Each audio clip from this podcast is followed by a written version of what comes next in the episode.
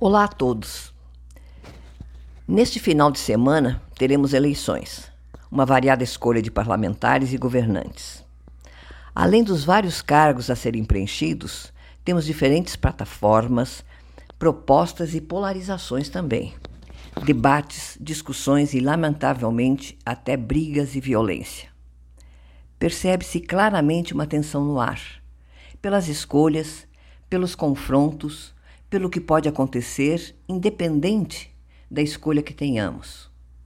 O foco do podcast Saúde Mental Vivências é sobre os sentimentos que no, nos tomam assim por assalto nesses eventos, ou eu diria mesmo momentos de intensidades que a gente está vivenciando agora, nesses últimos dias, que está mais polarizado ainda as disputas.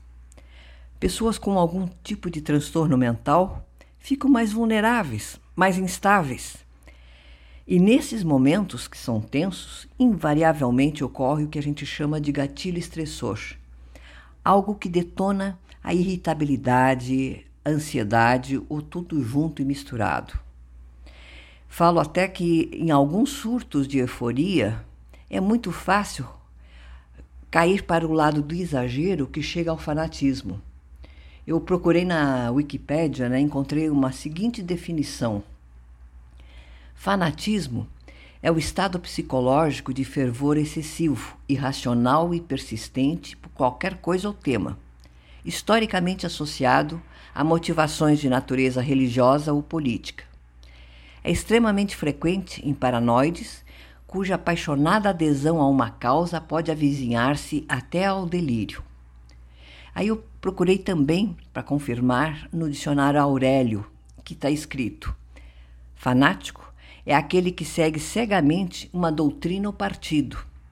O termo não está ligado unicamente a doutrinas políticas ou religiosas, pois tudo aquilo que leva o indivíduo ao exagero é considerado como uma forma de fanatismo.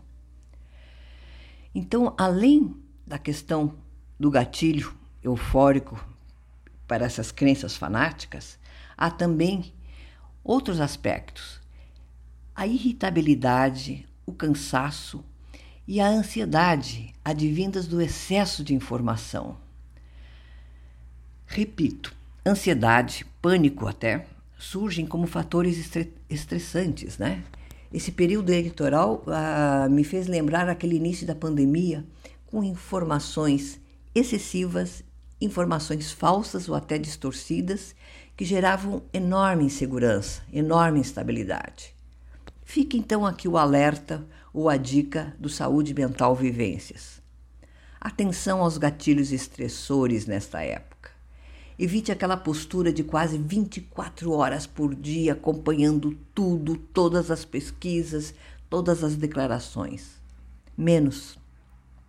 Mais calma Há muita coisa boa a ser feita independentemente da condição eleitoral. Não é a única coisa da nossa vida. Foco. Veja atividades de interesse, de lazer que suavizam o nosso dia a dia. Se dê um respiro. Enfrentamentos verbais ou mesmo via rede social comprovadamente não resolvem absolutamente nada, só desgastam.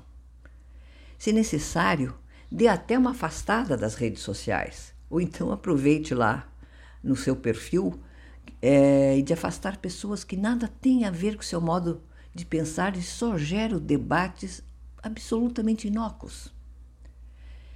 Outra coisa, na dúvida, não divulgue informações que podem ser fakes, né? As informações falsas. Há canais institucionais que podem esclarecer.